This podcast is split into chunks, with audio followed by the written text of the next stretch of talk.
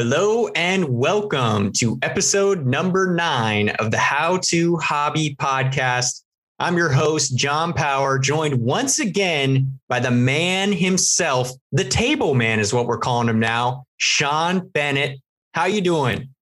I am doing great. I, uh, for the listeners out there, I made a live edge walnut coffee table this weekend. That's a new hobby I've picked up is woodworking.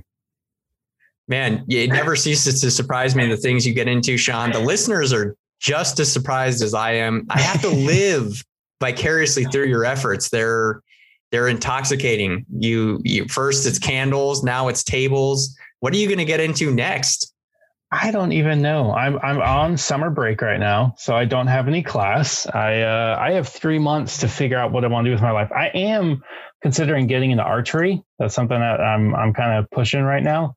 Is uh, maybe getting into some compound archery. So that's that's Ooh. maybe one of the new hobbies I pick up. Sounds like a plan to me. Maybe we can hit the range. I'll uh, I'll bring my my throwing knives, and uh, it'll it'll be a good time. Um, so, for all you listeners out there, welcome to the podcast. This is the How to Hobby podcast. And Sean and I just, we enjoy talking to each other about hobbies. So, welcome. If you haven't heard, we do have an Instagram, How to Hobby Podcast. So, follow us on that if you have some time. I'm sure you do. And then send us a line at at our Gmail account, how to hobby podcast at gmail.com. We'll answer your questions. Sean is watching it like a hawk. And we're just enjoying the experience of being uh, podcasters in this space. It's been great to hear from some of you guys. And I I do want to let you know we do have a website as well. So how to hobbypodcast.com. Check us out on that as well. That's that's probably our main thing, wouldn't you say, Sean? Yeah, yeah, that's that's definitely where we'll keep access to everything that we have. The you can access the contact us page you can access to the Instagram. Uh, we're we're about to get into the Twitter game, so like we're we're we're, we're getting expanding. out there. we're expanding. But yeah, please please check out our website. I spent uh, a lot of time working on the website, so go go check out that go check it out and let me know how it looks. That masterpiece. It's it's almost as good as your live edge oak table, but um, I can't say for sure yet because I haven't seen the table. I need to come over again. I need to smell the candles now, and I need to check out and feel the live edge of the table. And I'm sure that will be a, a great bonding experience for it me and the table, will. not not you. No, no, you come over and get intimate with my table, John. You do it. uh, so tonight, listeners, I'm sure you're curious about what we're getting into tonight Maybe you know, maybe you don't, but we're going to be continuing something that we got into a little bit earlier in this season. The beginning of the show, we went through camping. It's one of Sean and I's favorite hobbies. We love it. In fact, we're even planning a trip together. That's how much we enjoy it. But tonight we are getting into backpacking. It is something something else we love. In fact, I have a big 40 mile trip coming up the end of this year, Sean, in September. I've been planning it. And oh man, am I getting excited? This just really got me going. You saw me on the show notes. I was just going just, to town. Just, it was crazy. Uh, and you were going, man, John, slow down. This is a little bit too much. I don't know if the listeners can can take all this knowledge in. So it is it is a lot of knowledge. And I'm gonna preface that backpacking is a passion of mine, but it's something I haven't touched in a few years. So some of my information might be a little outdated, but uh, John will fill in the blanks where I might be missing some stuff. No, Sean, you are an expert in your own right. In fact, you fill in my blanks. That's that's the way it goes, man. So yeah, let's let's get into it. We do have a packed show. So we're going to go through our normal form, right, Sean? We have what you need, how to get it, and how to get out and do it. So it's it pretty much follows follows the formula for success when it when it comes to starting a new hobby, I'd say. So we're going to start with what you need to get going. Sean, let's go through the must-have things first. Yeah. So as with you'll find a lot of the uh, hobbies that we talk about, but specifically the ones where camping, hiking, uh, uh, mending those, like merging those two to do backpacking. The most important thing is to have a plan. This is super crucial this is not something you can just wing unless you're an expert and you do this all the time and you you know the gear, you know the areas. But in general, for someone who's just kind of getting into this, or maybe someone who's still new to this, definitely a plan is the most important part. to starting a backpacking trip. A hundred percent. Yeah, you really cannot go anywhere without planning how you're going to get there and what you're going to do. And a lot of times with backpacking, this is actually going to lead into our next point, and it's know your mileage. Um, this is something that kind of goes hand in hand with mapping your route. You want to know how much your mileage is going to be and how long the time it will be to complete it because time is going to vary depending on the elevation gain you're getting you can't just throw a throw a random dart at a map and have it fall out this perfect route um, because you could be in the middle of the himalayas and that wouldn't be too fun. So um, i mean i think for most of us we're we're pretty casual when it comes to where and how but we are i'm doing the timberline trail coming up here sean in september and that's actually going to be 40 miles and it's pretty intense. It's actually a 10000 foot elevation over the course brutal. of of four days. So yeah i mean it's not going to be the easiest thing but um it's it's going to be fun and that's the important part right? Know your fun. Um but yeah so anything to add about knowing your mileage or your route? Yeah i think beyond picking a trip that like you know like you for example john you know timberline it's 41 miles is the elevation gain. I think before you get into trying to figure out what routes to do one start small but two know your mileage that you can handle. So not just necessarily the mileage of a trip but let's say you know a trip like john's doing is 41 miles. I think you're probably shooting if you're doing a loop you're probably doing about 10 miles a day is your goal.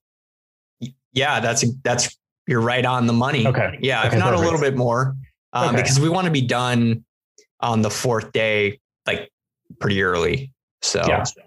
Yeah. So, like, knowing that you can don a heavy backpack and still walk 10 miles up and down terrain, that is as crucial as knowing the route itself. So, if you get out on a trail and four or five miles in, you're starting to fail, your feet are hurting, or your back's starting to go out, you remember you still have 45 miles back to the trailhead. so, that's right. you know, there's that's that's definitely something to think about is not only know the mileage of the trip, but know the mileage you can handle. And there's various ways you can practice that. You can wear a pack and walk around your neighborhood, see how much mileage you can do, do local trails with your your gear, things like that. But that's that's important is, you know, map your route, know your mileage, know what you can handle. Hundred percent. Yeah, that was a great addition. Thank you, man. Uh, so let's talk about some of the ways that they can map their route. There's some really awesome resources today uh, for mapping routes prior to starting, um, and they'll they'll get you a GPX file out, um, and and you can put that in your GPS or uh, whatever whatever device you may be using for navigation. I, I usually just go with the map personally. I have the I usually get the map the the physical map and have Mhm. a compass um, so that I'm not 100% reliant on technology. And it can be kind of fun too to have that sort of up against you. Um, but I use CalTopo, which I know is one of the biggest ones. They have an app, uh, great website, and it keeps getting better and better. Uh, I don't know if you've used that one, Sean, but I highly recommend it for they'll they'll give you the elevation profile, the terrain uh, map, and travel time.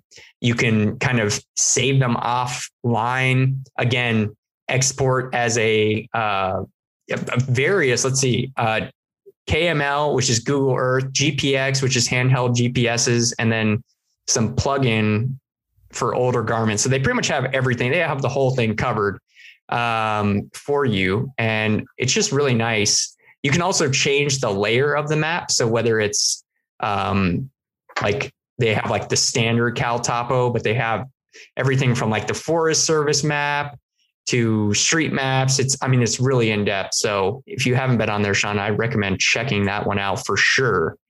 Yeah, I, have not checked out. I've used mytopo.com. It's similar, but uh, mytopo is a little bit more old school where they don't, they, you can do some digital and online maps, but most of what mytopo does is printed maps and they're mainly like topographic or satellite maps. This was recommended. I went out to northern Utah last winter and took a, a land navigation course. So I learned how to use the compass, set azimuths, uh, understand USGS grid lines, and, and learn all of that. And Very my topo was one of the ones that that they recommended. Uh, it's definitely not as advanced as CalTopo. So I'll throw that out right now. But if you're someone who maybe wants to get into uh, orienteering, or maybe you want to get into like old school camping, backpacking, or hiking, mytopo.com is a great place to go. You can go and buy topographical maps of your area. You can include private property, public property, all that stuff, and uh, they'll include everything you need. Really, really cool resource too. But something you should probably, I would recommend you take a class in, or at least dedicate some time on YouTube or on forums to learn how to read a topographical map, because that will really help in planning your trip. Or if you happened, God forbid, to get lost, you can understand what the map says. That's great. Well, let's jump into our our third point for the the must have section and it's part of the the plan the planning stage and that's know your weight we kind of mentioned it it kind of goes along with what sean was saying when he said know your your mileage and and how much you can do with a full load on your back because that's kind of important to understand the level of effort that you're going to need and so knowing your weight whether it's car versus backpacking related items. And that's kind of how I want to break it down because there's a lot of cross pollination between the two car and backpacking. And it can be a little bit confusing when you go online and you're looking for specific gear. You definitely want to pay more attention to weights and technical specs when you're planning a backpacking trip because those ounces do add up and you can i mean between water and sometimes you have to have a bear canister which a bear canister in itself is two and a half pounds then all your food uh, it's it, it adds up very very quickly. Uh, and again i always stress more water than less. So it, it's one of those things just be mindful of we don't need to talk about it too much but get an idea, jot down an, in a notebook how what all of your items that you're going to bring are and the associated weights. I've done this for a number of trips. Now I kind of have an idea once I've once you get more experienced with going out there, you know your gear and you know how much you can carry and if you can bring one more beer in your backpack. Um, but starting off, it's going to be a little bit harder to know. So jotting down the weights next to your items is a good way to just check yourself. And you don't want to be like a buddy of mine, Sean, who brought an axe on hit the trip. and let's just say the axe didn't make it to the end of the trip, ladies and gentlemen. This was the axe was uh, left um, on the mountain. We actually named the mountain Axe Head Mountain uh, on our four day backpacking trip in Yosemite. Uh, so I'm almost embarrassed to say this. It's supposed to be leave no trace, but hey, it's all materials that were a part of the world prior. So, you know, you've got a steel axe head and, and a wooden handle. I think, I think it's okay. And hopefully a nice uh, logger man found it and was able to cut some trees. Um, all right, let's, let's move on, Sean, to, I think a good one to talk about in conjunction with this week would be level of effort. Mm-hmm. Agreed. Yeah. So like that's that has to go with like exactly what you were talking about the timberline. Like I just looked it up on alltrails.com, right? And you know, it says it's a 41.4 mile heavily trafficked loop trail near Rhododendron, Oregon that features a waterfall and is rated as difficulty or is rated as difficult. So that's that is a key resource to figure out is the level of effort that's going to be required for mm-hmm. the trip. 100% and and altitude as well is going Ooh. to weigh into that.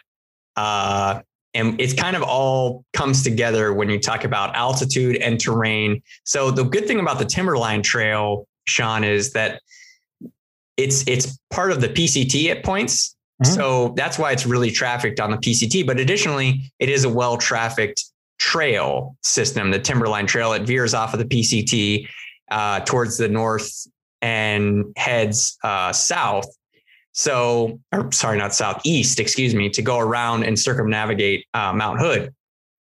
But it's still very nice swooping trail. It's very well cleared. So that actually helps. It is altitude, but it's not like you're scrambling over rocks and just killing yourself with a full load. And that is another thing you want to take into account. You know, altitude, how high you're getting, anything over 10,000 feet, it's going to be very hard.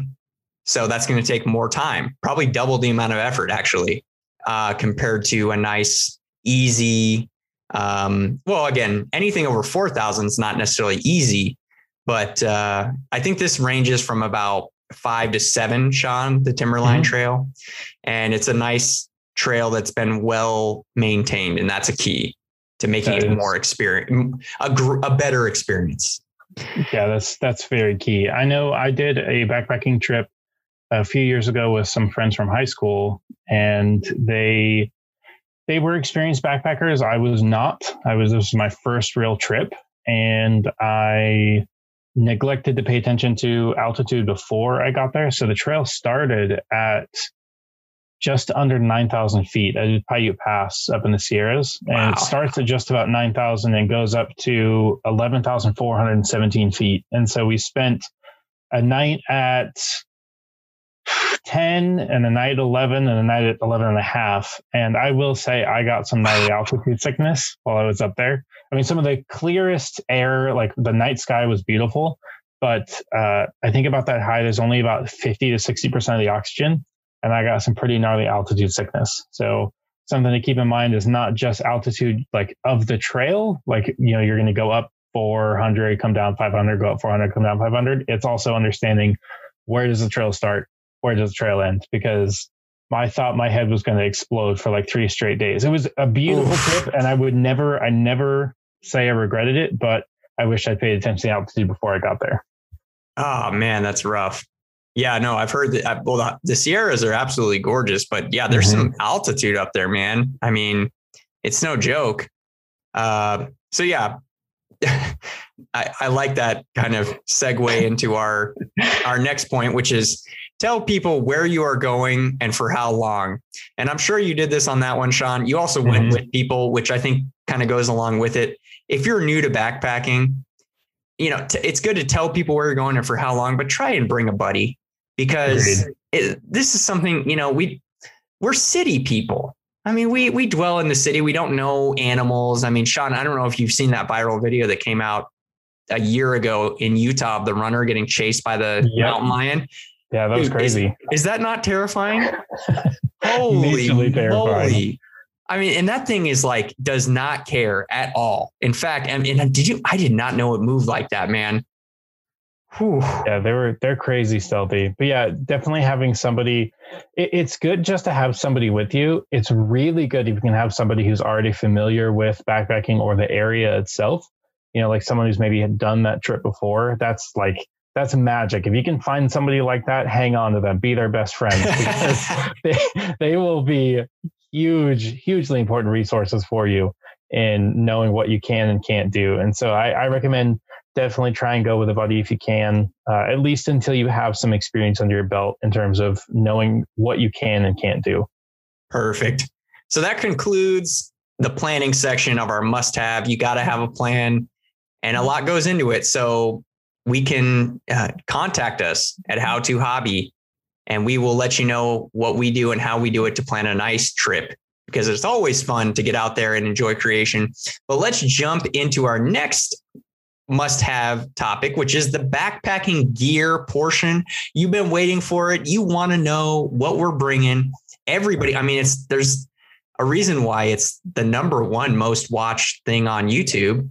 it's not exactly the number one, but it's it's there. There's videos on YouTube about backpacking gear are very popular. So let's get into the first thing that you need, Sean, and that is a backpack to carry all your goodies I have a a, a Deuter 65 liter, uh, and I believe it, it's a plus 10, so it can go up to. It has like the sheath of material that comes mm-hmm. up and can go up to like 75 if I really want to. But that for me has been great for anything from a long two day where I'm just I just want to bring a lot of stuff because it's always fun to break all the gear out to always. Yeah to you know four to five days. I mean i could i could easily use that pack for you know week long trips and just resupply. So it's been great and i've read a lot on the forums. They always say that 65 is kind of the where the one that you would want. Anything above that can be a little too big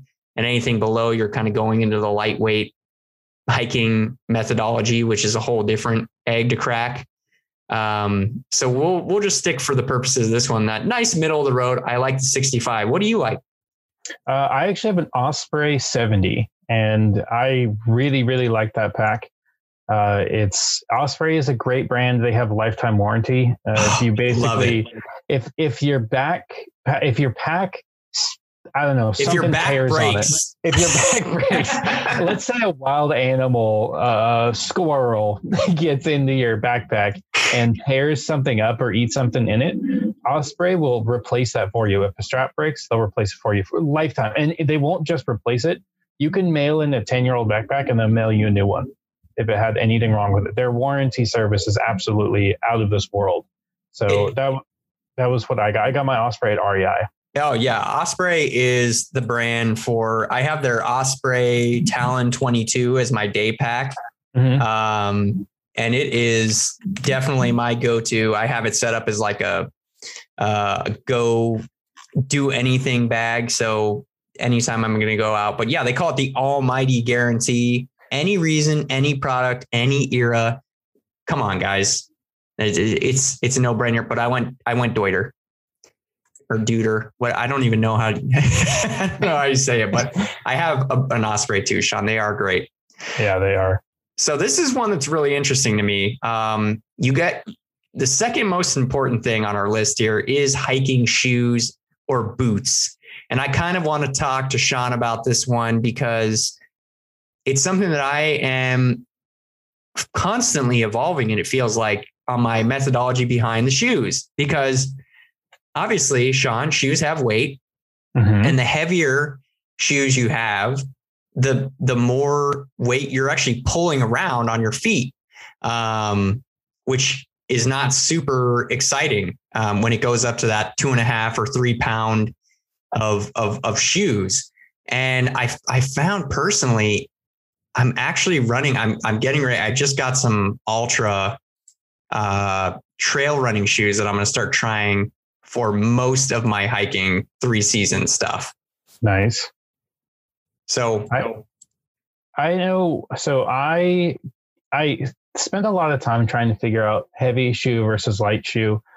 For me, with my body size, and I have ankle issues.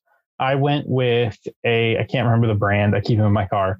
Uh, I went with a high ankle hiking boot. They're a little bit heavier, but uh, I did that so I could have ankle protection. When I did my first trip to the Sierras, I wore just regular old New Balance tennis shoes, and because I didn't know any better. and uh, my ankle, I constantly was rolling my ankle, stepping off rocks on the, the flat ground or just whatever it was. So I went the route of I know it's heavier but I need that protection for my ankles to to make sure I'm healthy and I enjoy the trip. So I went with heavier boots that have high ankles. Nice. No, and, and everybody has their flavor. That's the beautiful thing about this mm-hmm. world of hiking and and backpacking and gear. And that's why they're so those videos are so popular because everybody has a different way of looking at it. I had the Moab Vent 2, which is like my all-time favorite, just standard. I do do the low, the low top, um, mm. which is kind of unique. A lot of people like at least the mid. Um, but I don't really feel that I'm losing out on anything. And there, I shed some of the weight, so that's kind of nice. Um, so yeah, let us know what hiking shoes you like in uh, in on our website. Send us a. We'd love to hear what kind of hiking shoes you prefer. But let's jump into this next one, Sean, and that's the next thing you need. It's pretty important to keep yourself safe at night and that's the shelter. Mm-hmm. Uh, we have a number of thing, a number of shelter types that we can talk about. Uh, the first one being the standard tent, and I have a lightweight three season Big Agnes tent, which is amazing. It was a little bit pricey. I got it again. I'm, you know me, I'm 50% off, man. So I found it at a discount. Uh, and I had to pull the trigger. I was like, babe, this is this is a great tent. I think yeah, I think it retails for like 450 or something. And yeah, I got it. Big for, Angus is expensive. Yeah, I got it for just a little over 200. I was like, okay, I'll I can do that. I can do that. Um, so that that thing is awesome, and it, it's the first time I've ever had a nice. I'm like the Coleman guy. Uh, that's normally what I would always hike with, but mm-hmm. again, to sh- to save the weight, it's it's a no brainer. I mean, it just now I can have that tent for practically life. I take care of it. And from bike packing to backpacking to really anything, uh, it's going to do me well. But yeah, why don't we talk about this? Well, you you have a tent. Are you? Mm-hmm. And before we, I don't want to spoil this, but what do you prefer? Are you a, a tent guy, a hammock guy? Uh, what's kind of your flavor in this one? I, if you were to just go out anywhere, for me, it'd be tent. Uh, I like the protection, the weather protection, the bug protection too is pretty big. When I, I did a, a backpacking trip to uh, Scorpion Island off of Santa Cruz, it's part of the Channel Islands, and the ferry dropped me off at one end, and then I hike, you know, you hike and you know camp, backpack all over to the other end of the island, and then three days later the ferry comes and picks you up. And the first night I was there, I decided to forego a tent and I slept on a sleeping pad and a and a, a sleeping bag because it was during the Perseid meteor shower and we were in the middle of the ocean, so there was no light for like hundred miles. Oh, and so it was like the sky was falling. It was the craziest experience of of my life up to that point. Was middle of the ocean on an island, no tent and a sleeping bag, middle of the night watching the sky fall. It was absolutely nuts. And then Dude the second night we were there, I also decided to forego the tent because I was like, ah, I don't need a tent. You know, I'm going to look at the stars again. Horrible decision because it started raining in the middle of the night and none of us had prepped for that. And so we're all sleeping in our tents and it starts raining and none of us are 1 at 1 a.m. to get up and build a tent. So we just kind of you know, cinch our sleeping bags down and kind of roll over so that the rain's hitting the tent or hitting the sleeping bag. Horrible decision because what you'll learn the hard way if you decide not to set up a tent is that if it starts to rain, your sleeping bag is a great place for the bugs to hide out so they can keep dry. And so I woke up with spiders crawling on me, ants. I had grasshoppers in my uh, sleeping bag. I woke up with something like 15 spider bites throughout the night. It was a, it was a comically horrible decision. So wow. Uh, if yeah, yeah. So if you ask me, uh, if if it's going to be another night, no rain, middle of the ocean, I'll sleep out. You know, I'll sleep in a, a sleeping bag, no problem. But anything else, tent, because I hate bugs. I hate bugs that crawl. I can't do it. And so tent provides that protection. Yes. Well, and I, I just don't know. I'm actually torn because I've done both now at this point.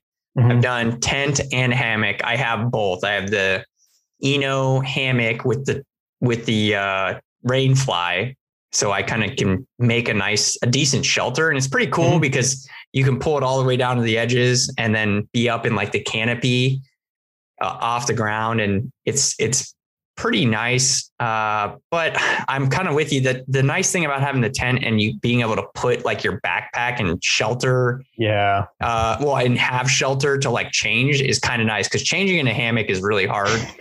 um, and, and it's like cold at night usually. So you don't want to just be dropping trout out in the middle of the, the forest. Um, when it, at least when it's like cold in spring, I don't really like doing that. But anyway, some people do. It just depends. But uh, yeah, I think it's it's an interesting debate and one that will continue to be made and done over the over the next millennium. So figure out what flavor likes for you guys. You know, either I would I would recommend renting either a tent or borrowing a tent or just as Sean said, finding a buddy who has a mm-hmm. tent to sleep in and figure out do I like this? Do I not like this? One of my buddies, uh, his thing is he likes to bring his shoes in the tent which for mm. me hmm. and my family is like a cardinal sin. yeah, I, that's like, a no. That's a no no. And it cracks me up every time I see them at the bottom, and I'm like, I don't really make a big stink about it at night. Like I'm just kind of like, oh, here it goes. But then in the morning, I always like give them. I always rib them a little bit, like, dude, like, come on, man. Like, why are you bringing this the, the, boots in the tent, man? It's not. He's like, dude, I don't want them to be outside. They're going to get something on. And I'm going, yeah, that's why you pull the flap. See mine over here. And I like show them where my shoes are. And I just don't even, uh, anyway, I don't want to get into it too much, but I just rib them a little bit and it's always funny. Mm-hmm. Um, so let's move into now the sleep system, which is a part of this shelter, which we're gonna we, we've talked about it we talked about this with ham with camping Um, and you're going to want to have a nice sleeping pad and a decent sleeping bag. And, what, and decent sleeping bag to me, Sean, says it's rated for the temperature you know you're going to be in. Correct. That is decent. Uh, I actually have a 15 degree for my three season work. So whether any time of year, I just run that and I just take off clothing inside, depending on how cold it is, hot. And obviously, you can just, the thing that people forget, I think, is you can literally just unzip it as much as you want and be literally yep. open to the to the cold air. So, you know, I, I would always say, or right now, I would say 15 or uh, 25 or 20 somewhere in that range for most. Again, we're in Southern California. It gets really cold, Sean. It's gets frozen. gets, gets frozen out there, and I, am frozen. I'm frozen my Rastafarian nays off. so I know I do know Laguna can get some can get cold in the winter, but uh, it's because it snows up there a little bit, but it's bro, pretty it was, rare. It was like 27 degrees this last weekend when I went up there in the morning.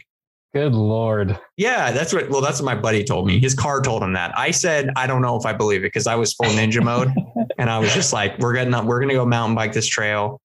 It's gonna happen." I was all happy, and I put on my hood, my outdoor research hood. You know, have mm-hmm. you seen those?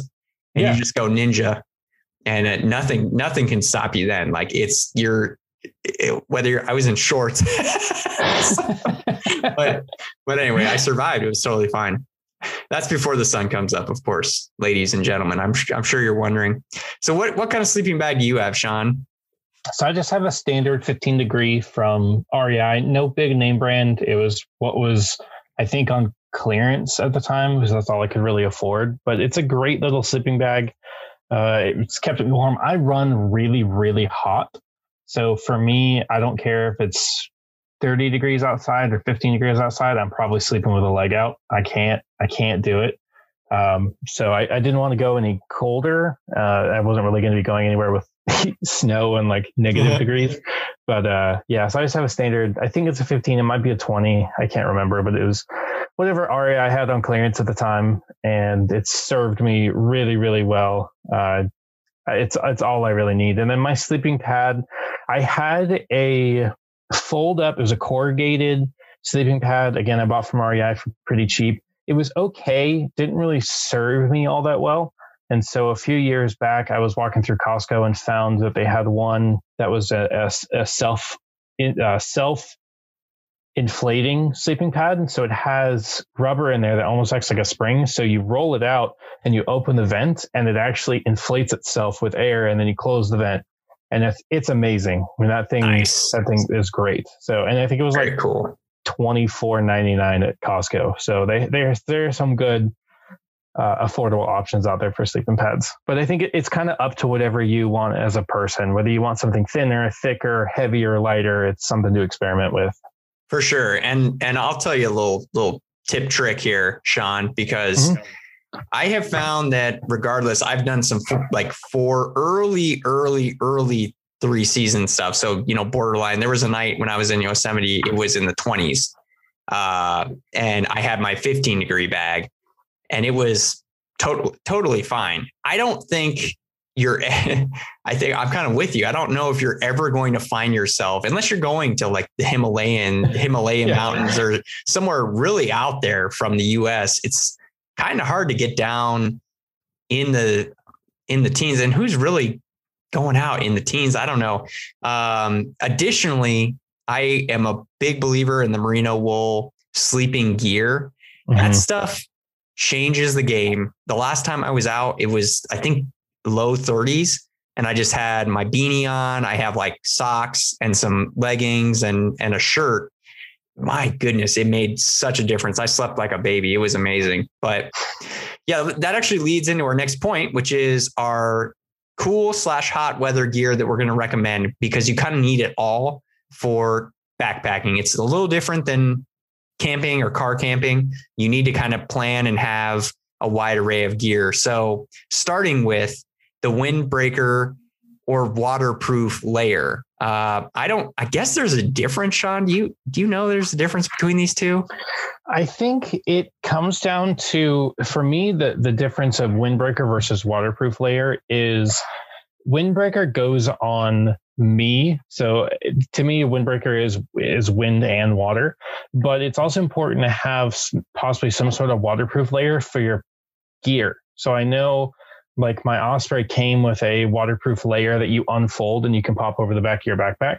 Mm. And that that can be really crucial if it's going to be raining pretty hard because like we said in the top of the episode, weight matters. Weight is super critical, and the heavier, the wetter your your gear gets, the heavier it's going to be. So if you know you're going to be sleep, you're going to be walking in the rain for a hot minute. I'd recommend having some sort of cover to throw over your backpack so it doesn't get super heavy. And then you know that even goes into waterproof layers of where you're going to be sleeping. Can, are you are you elevated off the ground in case you know you have to sleep somewhere where it's wet? There there's just some other things there. So windbreaker for me, like a nice light windbreaker jacket. They weigh next to nothing, and they're great waterproof layers, but also something for your gear too. That's great. Yeah, I just got myself uh, an 80 liter uh, kind of like backpack cover from REI just mm-hmm. in case because I'm going to Oregon. You know how Oregon is. It's oh yeah, it's rainy all the time. So I definitely wanted to make sure I had that.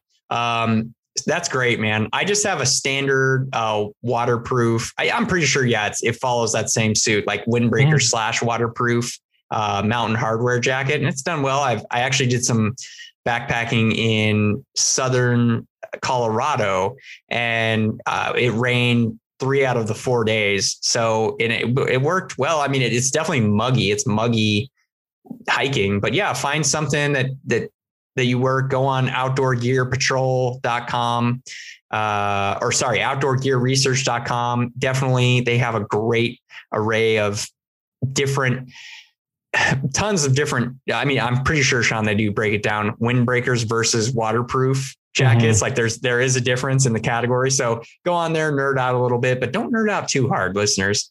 But let's jump into the next one, which is very, very, very important, especially for Southern California, and that is your down jacket layer.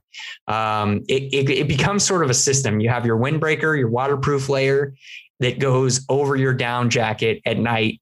And those kind of insulate and work with one another as sort of a, this a beautiful thing. It just works perfectly. But yeah, having a down layer to have when you're out in the wilderness, you you think you always think, oh, it's not going to get that cold. But surprisingly, your body just is not. I mean, Sean, you know me, I'm like skin and bones over here. I don't have much to, I need every layer I can get uh, to stay warm out there. So for me, it's, it's a no brainer. For me, I know that uh, down, down isn't it's critical for me. I run hot, and I know I have a little bit less uh, bone than you do, John. I guess I'll put it that way. um, so that that is something that it's really nice when it gets really cold, and something to remember depending on where you're going. So the terrain. So like a lot of the hiking, if you're trying to get in like backpacking in Southern California, is going to be desert. And something to remember is everyone sees the desert as, oh God, it's hot, no clouds, no rain. But what you don't remember is that it may be 85 in a day and then get to 32 at night because there's no clouds to hold that heat and there's nothing, the sand's not going to hold it. So you can drastically shift from really hot to really cold before you even know it. And having, you know, if you leave your house like, oh, it's going to be 85, 90 today, I'm fine. Pay attention to the night, whether that down layer will be more crucial than you think it is. Yeah, it always switches when you're trying to set up camp and and or eat dinner and mm-hmm. you're literally you're you just were sweating for 5 or 6 hours depending on how long you've been hiking and your body works as a great air conditioner even when you don't want it to. So you just start freezing real quick uh, when these temperature switches happen. I mean, Sean's right. So just just keep that in mind. It's very important. But let's talk about uh, another thing that's important to have in the arsenal, which is uh, a, a, shirt of some sort. And I don't think we really need to go over this very in depth at all, Sean. Mm-hmm. Get get some type of fitness active related shirt. Uh, you know, technology has come a long way. Really, anything from Amazon to REI to anywhere, you're going to be able to take it. I mean, who cares? Honestly, I don't. Uh, I think the the outermost layers are more important, but people nerd out on on it. You won't hear from us here at How to find a shirt that works. Uh, exactly. Jumping down to the lower half of the body, which is either a pair of hiking pants, shorts, or tights. And there there is people out there that like the the tight movement. They they they wear an athletic pair of shorts um, and and a pair of leggings underneath that. I think it just it's lightweight. It feels good, and I guess at any type, you know, depending on if it's cold, if it's warm, it's a good regulator.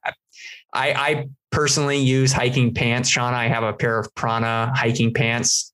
Um, and I think that's what I prefer just because it keeps me like less things from getting up in my legs. Mm-hmm. I think when you're kind of running around like a crazy maniac like I do, I just I have a tendency to get into some briar bush or something and and I'm scratching my my legs up and you saw the damage when I started mountain biking. I'm wearing shorts for mountain biking. It's it's not pretty. You're getting wrecked. I'm getting wrecked. I need. I was just thinking about. It. I need to get a pair of knee pads or something. But uh, yeah, what do you prefer? I've I've my whole life, and I think the rest of my life will be a shorts guy. I personally hate wearing pants. Uh, I think that pants are evil, and I, am a shorts guy. Um, if it's going to be colder when I'm out, even just on a walk, maybe I'll wear pants. But generally, for me, it's shorts. Uh, I do find that my legs do get scratched up if I'm trying to uh, off road a little bit, if you want to call it that. uh, but for me, that that's a, a, sacrifice I'm willing to make so I can have comfort. Uh, the thing to remember though is if you're going to be hiking in shorts, to make sure you apply sunscreen to your legs because you may not think of your legs like when you apply sunscreen, you think your face, your arms, your neck. Your legs will get burnt if you're wearing shorts and you're out in the sun. So that's my words of wisdom from someone who uh, peeled for like three weeks after my trip to the Sierras because I forgot to wear sunscreen. So I, am I'm, I'm a shorts guy. All right. Well, I like it. I can get behind it. I've done it from time to time, uh, but I'm not there yet. I'll, I'll, have to take your word and maybe try it out a couple times. I might bring him to Timberline. Honestly, I'm not. I'm. I'm still not decided on pants versus shorts. So mm-hmm. I'll. I'll let you know. So the next two things, it's pretty self-explanatory. Again, ladies and gentlemen, we want to keep moving here. Gloves and beanie. Uh, just just a nice thing to have when it starts to get a little cool. The your head radiates more heat than anything else on your body. You lose yep. a lot more than you'd ever think. So having a beanie to cover up that noggin save the melon. Uh, it's really nice. And gloves, I find again to be very useful in the morning when you're like literally shaking, trying to like get food and things done and and pack up and it's cold in the high Sierras because that does happen. Um, so yeah, just not I well, I guess it just depends. Sean, do you have both or what what is your thought? Uh, I do. I will do gloves if I, if it's going to be cold, cold. Uh, when I did the trip to Sierras, I wish I had had a beanie too, because the nights were freezing at twelve thousand feet. They were so cold and dry, and I wish I had had something more than what I did. But I've also never really been a beanie guy, so I think that's kind of up to personal preference. But um, something to also think about is when you're on a long hike, you're backpacking sometimes those good little morale boosters can be a huge deal to making the trip more enjoyable. So if it's gonna, if you're looking at nights that are gonna be really cold, I would be, for me, I'd be willing to sacrifice a little bit of weight to get some instant hand warmers or feet warmers, things mm. like that. Uh, because I mean, if if it's your first one of your first trips and it's going to be cold, that little boost to your morale will be huge in enjoying the trip. No, that's great. I, I love that. And I haven't done it yet but when when I do, Sean, I'll think of you for sure. All right. Well, that that concludes the hot slash cool or yeah, hot slash cool weather gear that we we view as very important and a must have here at the How to Hobby podcast. But we're going to jump into the next big ticket item that is water and food for your for your trip. You got to stay. Not only do you need to have things to cover up your body and keep you warm and healthy, but you got to have some food and water to put it in. and uh, put those miles in. So we're going to break it down here. I think it's very necessary to have a water bladder uh, and water purifier combo when on the trail. Um, some people, there's a lot of different flavors. Definitely go out there, do do some research, and see what uh, what works for you. For me, it just I feel that the water bladder is easier to handle when out on the trail. It's one thing versus having like four water bottles to be constantly mm-hmm. filling at every stream crossing. You can carry. I have a three liter uh, CamelBak, which is great. It has a handle that I can hold while I'm pumping and just like nice. it just it just it's a little bit. I know people, a lot of the lightweighters out there will say, "Oh, but I could just bring my Sawyer squeeze and and a couple bottles and I'm good." And I'm going, "Oh well, Sawyer squeeze is cool. I don't have that yet. I have the uh, Katadyn Hiker for the water purifier, which is a pump nice. system. I think it does a number of liters a, a minute or something. I haven't looked up the exact spec in a while, but it gets the job done. And that's what's important to me. Pushes it through a carbon seal. And I feel good about what I'm drinking. And I haven't gotten sick yet, Sean. So knock on wood. Um, yeah. What, what are you? Are you water bladder, water purifier? Yeah. So I usually carry, this is actually the Nalgene bottle I bought for that first trip I did to, uh, the Sierras. That's oh. how long oh. I've got that one. Um, so I, I really like having an Nalgene bottle because it's so versatile. Uh, you know, you can put boiling water in here if you're cold. Uh, you know, it could be used as a weapon if you needed to. um, but like it, it's it's my favorite my favorite bottle uh, is a Nalgene, and then I usually carry some sort of other water pack. So either like a CamelBak pack or or an additional Nalgene bottle, something like that. Um, for water purification, I don't have a filter. The few times I've been backpacking, I've been with somebody who did.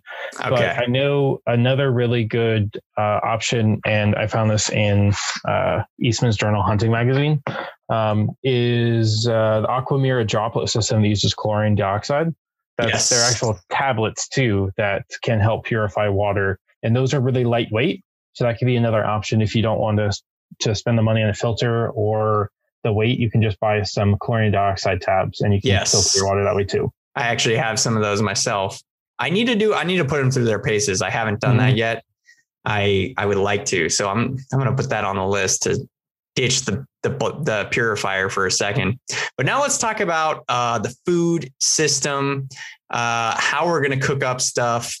So uh, for me, Sean, I have a Toaks. I think it's a 750 milliliter camp cup that fits a four ounce uh, bottle of isopro fuel and nice. my mini bic and my uh, my burner which is a bsr 3000 i believe. It's like a it's like a $15 burner. It's five grams. Um, it's it's insane. It's like the it's less than i think it's the weight of a nickel. Um let me let me see if I can find it here. BSR 3000. I'm gonna I'm gonna laugh if it's if it's like if it's not on here. Um, ultra light titanium miniature. So it's $16 on Amazon right now, ladies and gentlemen. Go out, check it. 26 grams. Sorry, I said five. Wow. 26 grams. This thing is all you need ever. It's amazing. Titanium. I got mine for $11 from China, Sean. It was amazing. I got a steal. Nice. And uh, took took about two weeks to get. Uh, and I think I talked about this on the camping episode. So sorry, listeners, if you're like, John, what do you? I've heard this. Stop. Um, but yeah, so all of that is contained in my 750 milliliter cup which is awesome. And I, I just keep it all in there. It's part of my, my food system. And for me, I choose right now, I'm rocking the uh, dehydrated meals, um, which I'm using the backpacker's pantry. Uh, and that's what I've been, I'm planning on taking this trip. I've done the bring your own as well. And mm. it's a lot of planning, but it kind of works as like additionally and you know, I, I I don't know. I might still choose to bring some nights of my own food and then maybe some, but this is going to be a lot of miles and heavy elevation. So it's, I, I think I'm going to need the calories and need the, yeah, need the full, full meals. When you bring Yeah, your own, I- it's, it's Yeah. a little less calories. I feel like. well, it, it's it's not. I think the key i to pay attention is calorie per ounce. So you're going to get a lot higher calorie account from per weight if you're doing like nuts and oils. You'll be able to get high energy but in small weight versus cooking your own meal, which may have a lot of unnecessary weight versus the caloric intake that you need to have the Mhm. energy. So that's something to think about too. That's why dehydrated meals are really popular because you can just fill them with water at the campsite and you can still get your caloric intake. But uh, I know I've done Mountain House uh, Oh, in the yeah. past and the, the classic Mountain House. Um, the one thing to be cautious of is there are some recipes of dehydrated meals out there that uh, can mess with people's stomach if you have a, a more sensitive stomach. So uh, I know that some people have issues with that. So um, Yeah. Test your food prior. Test test your food. Camp out in the backyard and give it a shot before you go. I'm gonna I'm gonna bring some on our on our camping trip coming up here, Sean, and uh, I'm gonna try them out. I don't want to I don't want to deal with that. That would not be fun. Uh, no. But then again, you know, maybe maybe it'd be exciting.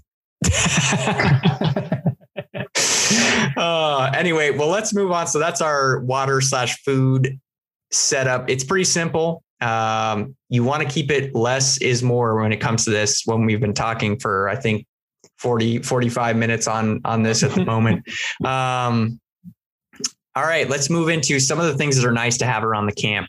So I'm just going to roll through these quick, Sean, if you're okay with that. Go headlamp headlamp is great uh, for the various things. It keeps your hand free and you you don't need a mag light. We talked about this in the camping section. Fire starter first aid map a watch of some type whether it's a garmin or uh, just a standard watch it's nice to know the time nice to know nowadays i do have the Coros apex pro which is pretty cool it's a tracker and it, it knows my elevation game, how many miles I've done and what I'm doing per hour, which is nice. It's nice, to know your pace right on your wrist. I, I, I can say it. I've been a, I'm like a hardcore standard watch guy, but uh, having that little bit of extra data does help a little bit when you're trying to keep goals up. Um, and then wet wipes. And we've talked about all of this in the camping episode. So if you want to hear more about these items, then move on to the camping episode and check it out. But for the for the purposes of this, we're going to move into how to get it, um, and that is something that is pretty pretty self-explanatory these days. Um, but we, me and Sean, want to want to bring some value to this segment as we always try to. Camping and backpacking is something that is expensive and I think a lot of people see the cost barrier there and they just get, they're like, I'm not going to do this. I don't want to commit. Um, but I think Sean said at the beginning, like start small and maybe even start with car camping first to, to, you know, you can just get, start picking them off. It's like a good tool. You, you go with the cheap brand first or the cheap type of that tool. And then as you as it breaks or you realize, oh, I need needed to do this better, you can get the more expensive one. And and there's no reason to just like not be able to get out in the wilderness because the cost of entry. So use the used market, no pun intended. REI used is a great resource. They're constantly bringing in more and more gear. Um, there's a lot of gray market stuff out there backcountry used to be mine, uh, but unfortunately now they've gone pretty mainstream. Uh, it, it's been impressive. I'm happy for the company, but their deals used to be a lot better back, I think two or three years ago when I was buying my stuff, Sean. Mhm. Um, but yeah, what, where's been kind of your spot to go and get the stuff? Yeah. So for gear, it's always been REI. One, because of their return policy, their customer, and two, their customer service. Three, it's it's super convenient because everything you could possibly need is located in one area. So that's that's where I would go to get things like stoves and uh, the the hardcore gear that you're going to need to go the to to get everything else, clothes, food, uh, anything like that, I would go generally to stores like Target, Walmart, Costco, grocery stores. Um, I wouldn't, you know, spend the extra money at REI to get those more kind of expendable income or expendable uh, like uh, resources. Uh, I would go somewhere smaller. So uh, REI for gear is where I usually go. That's where I bought all of my camping and backpacking gear, and then I've got all of my food from from grocery stores. Target, Walmart's a great resource. They have significant amount of, of items for pretty yeah. cheap, and you can buy them online, have them shipped to your house. It's great. Amazon, obviously, you can buy almost anything on Amazon nowadays. Uh, just make sure you read through the customer reviews first. and don't blow yourself up with the BRS 3000 because that was one of the reviews that I saw. And it was like, it was like step one, bought BRS 3000. Step two, put it on my fuel. Step three, blew myself up. Step four, priceless, end up in the hospital. And he like put one star. And I went, well, you know, it is kind of a regulator, buddy. So if you just if you do it in the wrong way, like it's you might not. And it, he had like a picture, like like shrapnel, and there was like a oh like the part of the can was. I think it, dude, it had to have been a just a a farce. There's no way. But then again, I, I'm not going to put it past him. Uh, but that really cracked me up, and I just went, I think I'm going to get this. um, amazing. Yeah, it was one of the best Amazon reviews I've ever seen. Um, so I decided to go for the uh, Chinese website, the sketchy Chinese website. Use your, if you're going to do what I do, which is go to all the really sketchy websites to get the stuff that's like half, if not more off, just get a good credit card that is going to cover your. Uh, I have the Chase Freedom, highly mm-hmm. recommend. Mm-hmm. Uh, yep. But we're not here to talk to you about credit cards. Let's talk about how to get out, Sean, and do this thing to the mm-hmm. best of your ability. I want to hear your best for the audience tonight. They're they're waiting in the wings to know what you think. I I think that the greatest start to any backpacking trip is preparation like we talked about earlier, you know your routes, know your mileage, all of that stuff. We've already covered it. But something that is super, super critical, and you'll listen to a lot of people talk about it, everything from people who are really into hiking and camping and backpacking to people who are in the military, is do building your loadout. So the night before mm-hmm. or the day before your trip, it's, it's called developing your loadout and you lay everything out that you're bringing out in one room in your house and you categorize and make sure you have everything you need. Any anything you possibly could have to have include in that and then pack your backpack uh, and know where everything is. And that's super critical because one you make sure you don't forget anything Two, you're you're very aware of where everything is in your pack in case you need to access some, access something quickly. You know where it is, and it also as you go through these trips and you do your loadouts, you'll start to perfect them. So I mm. need to do this two days before. I need to do this the night before. I can I can include this. I don't need that, and so that the loadout setting that up is super critical. That's awesome, Sean. I love that. Yeah, usually I'm the nerd that takes a photo of my loadout and then I, I, like I put it. it on uh, well, actually, I don't normally put it on social. I think I did this last time. I was totally a, a nerd about it, but most of the time I just have it and I like looking at it because they don't look as good as when I see them on social media. When I do it, it's I'm like, oh, how do they do it? How do they make everything look so perfect? It's amazing. But practice. yeah, yeah, practice. Like you said, they're perfecting their loadout and they perfected mm-hmm. it. So I'm I'm continuing to perfect mine. Listeners, don't worry. Uh, it's not going to look as good as some of those that you see online, but we're all still just trying to do the same thing, which is get out. So the next point we want to bring to your attention is start with a short duration. And that's mainly so that you're not overwhelmed by the process and the journey at, at your, you know, that you're coming to grips with. Uh, getting out into the wilderness for more than two days is a little bit scary. And I mean, for a lot of people, even just going out for two days is going to be very foreign. You're going to be spending two nights potentially out in the field. And we're just not used to it. As we said at the beginning of this episode, we're used to kind of having homes that stay warm and regulated, and I can control the temperature. And right now in California, it's pretty hot. So Sean's over here baking in his in his room. But uh, yeah, make sure that you pick something that is short, reasonable, and that you feel confident about doing. Because when you get out there, the confidence starts to to wane. And I can say that firsthand.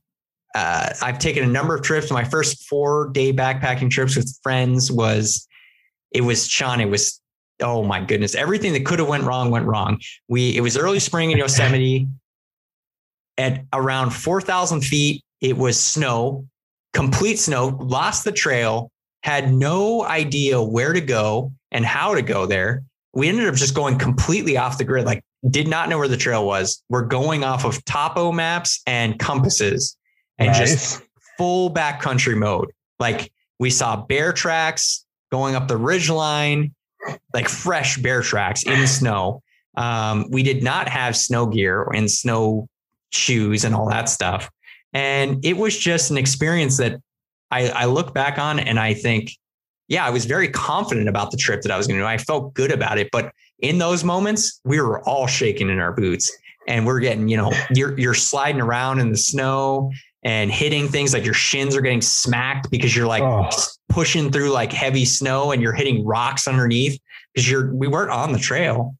And man, but I'll say this, we successfully navigated out on day three with just a topo map and a compass. And I, it was just, it was so freeing mentally, just knowing, oh, wow, this is legit. Like the river was right where it was supposed to be. You know, you have these, these various things that you're keeping in mind uh, as you're going out. You're looking at these mountain ranges, you're looking at that tree, you're looking at these very, well, maybe not a tree specifically, but uh, yeah, mountain ranges helped a lot rivers, obviously, any water source helped a lot to know where you are and, and to gauge yourself. And you probably learned a lot about that in your orientation, orienteering class. But yeah, um, yeah, I learned a little bit of that. But a lot of it's also been learned the hard way too. So don't don't like we say, you know, get out there and and fail because it's how you learn and it's how you grow in your hobbies and, and as an individual. It's super critical and it's super rewarding. So I, I, have nothing but fond feelings about the trip as a whole. It pushed me. It was, and I'm still doing it. So if that makes you feel any better, don't let this be a, a negative in your in your a negative notch in your tool belt. John got he he was out there alone, and I'm still doing it, ladies and gentlemen. I love it. So that brings us to our next point, which is leave the phone behind and or put it on airplane mode. Sean and I have talked about this passionately just about how important it is, especially if you're doing something right. You're picking a short duration trip, which means it's probably going to be close to home. Closer to home these days means you still got 4G LTE, baby. You're out there mm-hmm. surfing the, the internet uh, in your in your can in your tents. I mean, it's unbelievable. It's great. Uh, technology is awesome. We're getting more and more connected as as we go further and further out, which is amazing for search and rescue and a number of reasons. There's it's very good. It saves lives. But if you have a choice, put the airplane mode on. Sean, and I'm interested to hear if you had people that have done this or struggle with doing this and, and what the impact was for the group. I, I haven't had much experience with people struggling with this. Um, the only backpacking trips I've done have been so far away from cell signal but that was only because we were in large groups, or at least there was there were three of us, but I was with experienced backpackers, so we felt safe going somewhere where we didn't have cell signal. But um, I know that for me, I, I just I can't disconnect from the world and enjoy the trip if I am always on my phone, or I know that in five minutes I could I have to look at it. Did I get a text? Did I get an email? What's going on at work? So I think it's super critical to if you don't want to leave your phone behind for safety reasons, I totally understand. You know, put it on airplane mode if you can. At a minimum, do not disturb. That way that you don't get notifications every time something comes in. But uh, I'd recommend focusing on what you're doing, not where not back home. That's perfect, Sean. And what a great way to end the episode here. It has been a pleasure once again, ladies and gentlemen, breaking you, bringing you through our standard way of conquering every hobby. This was backpacking and we enjoyed it tremendously. Sean, you are the table man. And I'm telling you, you have so much knowledge packed into that, that mind of yours. I love it. I love hearing from you. But we want to hear from you as well, listeners. Sean is watching the comms like a hawk. I'm telling you, email us at howtohobbypodcast at gmail.com or reach out to us on Instagram at How to Hobby Podcast. We will get back to you. We want to hear from you and see how you're doing your hobbies elsewhere around the world. So, with that, we're going to be signing off for the night. Thank you so much for listening tonight. We hope to have you along for the ride on the next episode of How to Hobby. And Sean, man, you take care. You too. Thanks, John.